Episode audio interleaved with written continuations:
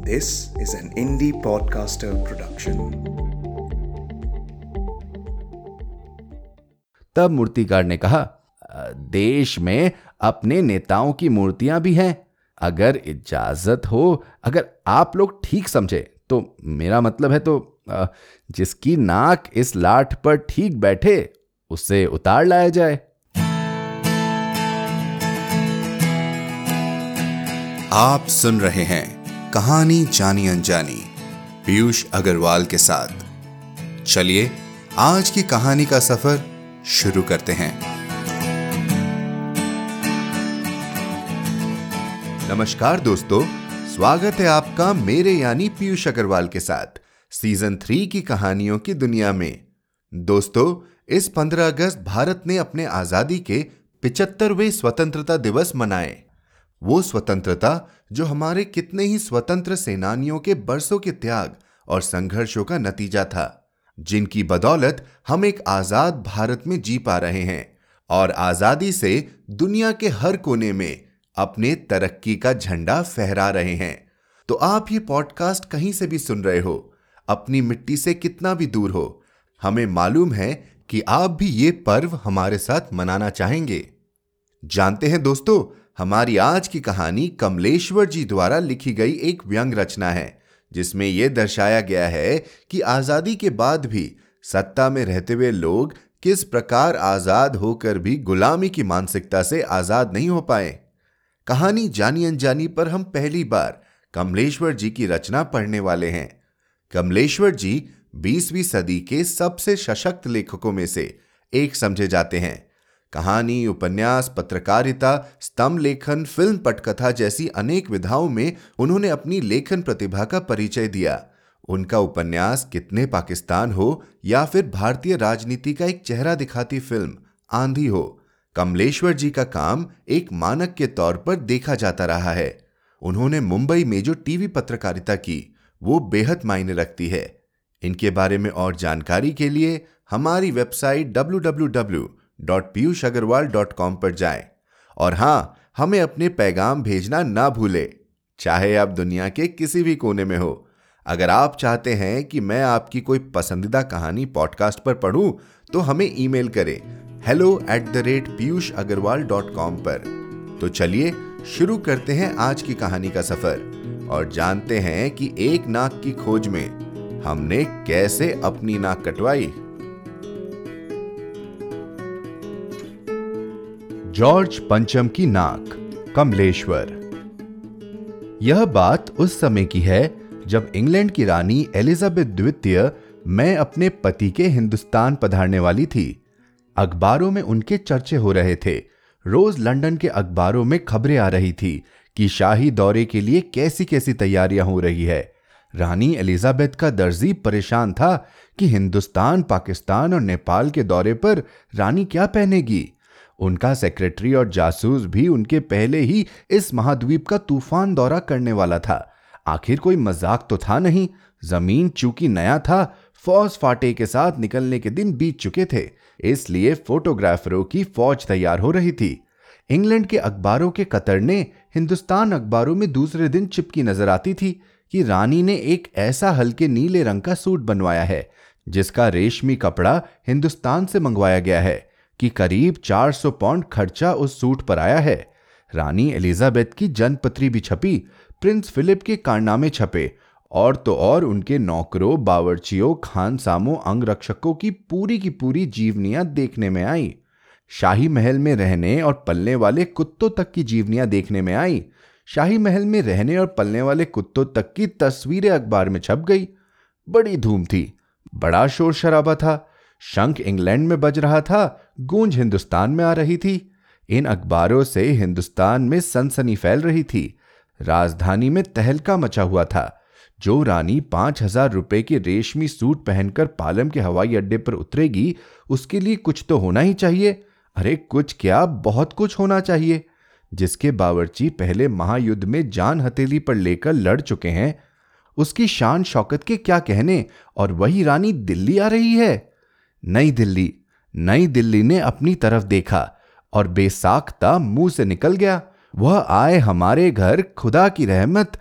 कभी हम उनको, कभी अपने घर को देखते हैं और देखते ही देखते नई दिल्ली का काया पलट होने लगा। और करिश्मा तो यह था कि किसी ने किसी से नहीं कहा, किसी ने किसी को नहीं देखा, पर सड़कें जवान हो गई, बुढ़ापे की धूल साफ़ हो गई, इमारतों में नाजनीनों की तरह श्रृंगार किया। लेकिन एक बड़ी मुश्किल पेश थी। वह थी जॉर्ज पंचम की नाक। नई दिल्ली में सब कुछ था। सब कुछ होता जा रहा था। सब कुछ हो जाने की उम्मीद थी, पर पंचम की नाक की बड़ी मुसीबत थी। दिल्ली में सब कुछ था। सिर्फ़ नाक नहीं थी। इस नाक की भी एक लंबी दास्तान है। इस नाक के लिए बड़े तहलके मचे थे किसी वक्त। आंदोलन हुए थे। राजनीतिक पार्टियों ने प्रस्ताव भी दिए थे। गर्मा गर्म बहस भी हुई थी। अखबारों के पन्ने रंग गए थे। बहस इस बात पर थी कि जॉर्ज पंचम की नाक रहने दी जाए या हटा दिया जाए। और जैसा कि हर राजनीतिक आंदोलन में होता है, कुछ पक्ष में थे, कुछ विपक्ष में, और ज़्यादातर लोग खामोश थे। खामोश रहने वालों की ताकत दोनों तरफ़ थी। यह आंदोलन चल रहा था। जॉर्ज पंचम की नाक के लिए हथियार बंद पहरेदार तैनात कर दिए गए थे। क्या मजाल कि कोई उनकी नाक तक पहुँच जाए? हिंदुस्तान में जगह जगह ऐसी नाकें खड़ी थी और जिन तक लोगों के हाथ पहुँच गए, उन्हें शान और शौकत के साथ उतार कर अजायब घरों में पहुँचा दिया गया। शाही लाटों की नाकों के लिए गुरेला युद्ध होता रहा। उसी जमाने में यह हादसा हुआ। इंडिया गेट के सामने वाली जॉर्ज पंचम की लाट की नाक एकाएक गायब हो गई। हथियार बंद पहरेदार अपनी जगह तैनात रहे, गश्त लगाते रहे और लाट चली गई। रानी आए और नाक ना हो। एकाएक यह परेशानी बढ़ी, बड़ी सरगर्मी शुरू हुई। देश के खैर ख्वाहों की एक मीटिंग बुलाई गई और मसला पेश किया गया कि क्या किया जाए। वहाँ सभी एक मत से इस बात पर सहमत थे कि अगर यह नाक नहीं है तो हमारी भी नाक नहीं रह जाएँगी। उच्च स्तर पर मशवरे हुए, दिमाग खरोचे गए और यह तय किया गया कि हर हालत में इस नाक का होना बहुत ज़रूरी है। यह तय होते ही एक मूर्तिकार को हुक्म दिया गया कि फ़ौरन दिल्ली में हाजिर हो। मूर्तिकार यो तो कलाकार था, पर जरा पैसे से लाचार था। आते ही उसने हुक्कामों के चेहरे देखे। अजीब परेशानी थी उन चेहरों पर। कुछ लटके हुए थे, कुछ उदास थे और कुछ बदहवास थे। उनकी हालत देखकर लाचार कलाकार की आँखों में आँसू आ गए। तभी एक आवाज़ सुनाई दी। मूर्तिकार, जॉर्ज पंचम की नाक लगानी है। मूर्तिकार ने सुना और जवाब दिया, नाक लग जाएगी, पर मुझे पता होना चाहिए कि यह लाट कब और कहाँ बनी थी। इस लाट के लिए पत्थर कहाँ से लाया गया था? सब हुक्कामों ने एक दूसरे की तरफ़ ताका। एक की नज़र ने दूसरे से कहा कि, यह बताना ज़िम्मेदारी तुम्हारी है। खैर, मामला हल हुआ। एक क्लर्क को फ़ोन किया गया और इस बात की पूरी छानबीन करने का काम सुपुर्द कर दिया गया। पुरातत्व विभाग की फाइलों के पेट चीरे गए पर कुछ भी पता नहीं चला। क्लर्क ने लौटकर कमेटी के सामने कांपते हुए बयां किया सर मेरी खता माफ़ हो फाइलें सब कुछ हजम कर चुकी हैं। हुक्मरानों के चेहरों पर उदासी के बादल छा गए।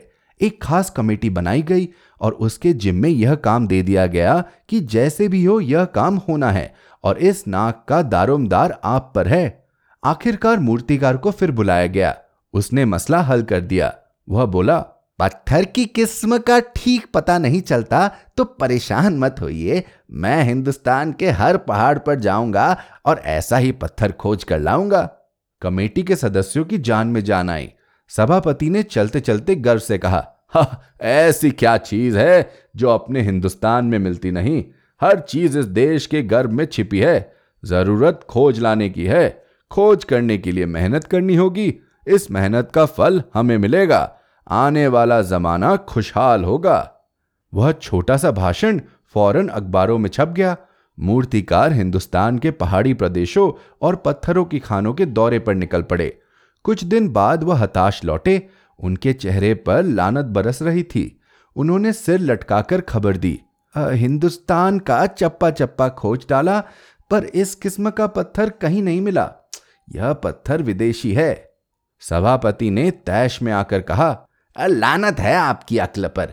विदेशों की सारी चीज़ हम अपना चुके हैं दिल दिमाग तौर तरीके और रहन सहन जब हिंदुस्तान में बाल डांस तक मिल जाता है तो पत्थर क्यों नहीं मिल सकता? मूर्तिकार चुप खड़ा रहा। सहसा उसकी आँखों में चमक आ गई। उसने कहा ए, एक बात मैं कहना चाहूँगा लेकिन इस शर्त पर कि यह बात अखबार वालों तक ना पहुँचे। सभापति की आँखों में भी चमक आई। चपरासी को हुक्म हुआ और कमरे के सब दरवाजे बंद कर दिए गए। तब मूर्तिकार ने कहा देश में अपने नेताओं की मूर्तियाँ भी हैं। अगर इजाज़त हो, अगर आप लोग ठीक समझे तो मेरा मतलब है तो जिसकी नाक इस लाठ पर ठीक बैठे, उससे उतार लाया जाए। सबने सबकी तरफ़ देखा। सबकी आँखों में एक क्षण की बदहवासी के बाद खुशी तैरने लगी। सभापति ने धीमे से कहा लेकिन बड़ी होशियारी से। और मूर्तिकार फिर देश दौरे पर निकल पड़ा। जॉर्ज पंचम की खोई हुई नाक का नाप उसके पास था। दिल्ली से वह बंबई पहुँचा। दादा भाई नौरोजी, गोखले, तिलक, शिवाजी कावस जी जहांगीर, सबकी नाके उसने टटोली। नापी और गुजरात की ओर भागा। गांधी जी सरदार पटेल विठल भाई पटेल, महादेव देसाई की मूर्तियों को परखा और बंगाल की ओर चला। गुरुदेव रविंद्रनाथ, सुभाष चंद्र बोस, राजा राम मोहन राय आदि को भी देखा। नाप जो की और बिहार की तरफ़ चला। बिहार होता हुआ उत्तर प्रदेश की ओर आया। चंद्रशेखर आज़ाद, बिस्मल, मोतीलाल नेहरू, मदमोहन मालवीय की लाटों के पास गया। घबराहट में मद्रास भी पहुँचा। सत्यमूर्ति को भी देखा और मैसूर, केरल आदि सभी प्रदेशों का दौरा करता हुआ पंजाब पहुँचा। लाला लाजपत राय और भगत सिंह की लाटों से भी सामना हुआ। आखिर दिल्ली पहुँचा और अपनी मुश्किल बयान की। आ, पूरे हिंदुस्तान की मूर्तियों को परिक्रमा कराया। सबकी नाकों को नाप लिया। पर जॉर्ज पंचम की नाक से सब बड़ी निकली। सुनकर सब हताश हो गए और झुंझलाने लगे। मूर्तिकार ने ढांडस बंधाते हुए आगे कहा सुना था कि बिहार सेक्रेटेरिएट के सामने सन बयालीस में शहीद होने वाले तीन बच्चों की मूर्तियाँ स्थापित है। शायद बच्चों की नाक ही फिट बैठ जाए, यह सोचकर वहाँ भी पहुँचा। पर इन तीनों की नाक भी इससे कहीं बड़ी बैठती है। अब बताएँ, मैं क्या करूँ? राजधानी में सब तैयारियाँ थी। जॉर्ज पंचम की लाट को मल मल कर नहलाया गया था, रोगन लगाया गया था, सब कुछ था। सिर्फ़ नाक नहीं थी। बात फिर बड़े हुक्मरानों तक पहुँची। बड़ी खलबली मची।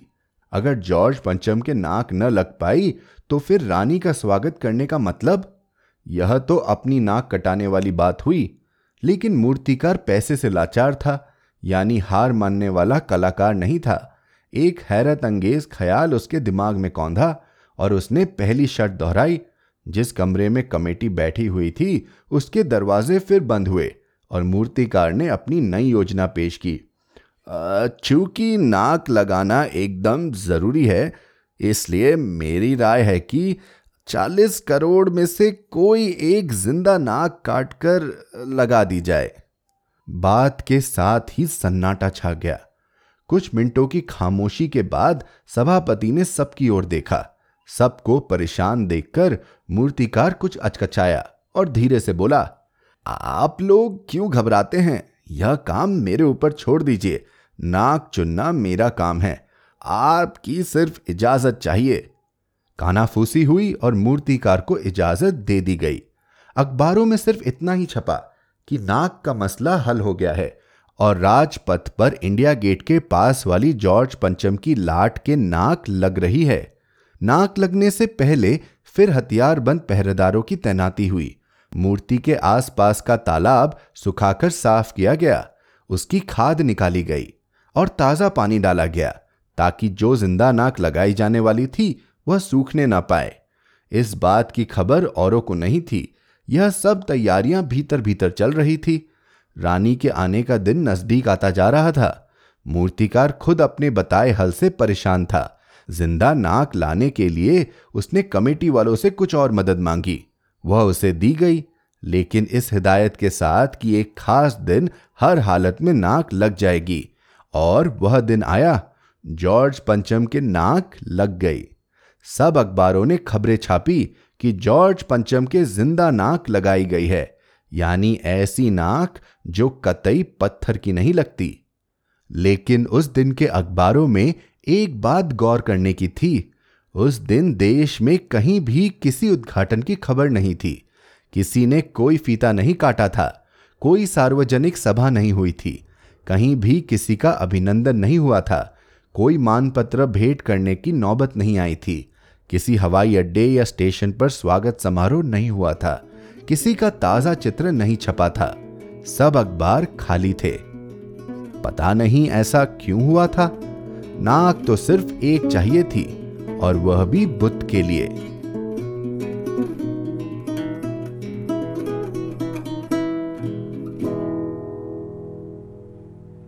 तो कैसा लगा आपको आज का एपिसोड? हमें ईमेल करके बताएँ hello at the rate Piyush Agrawal dot com पर।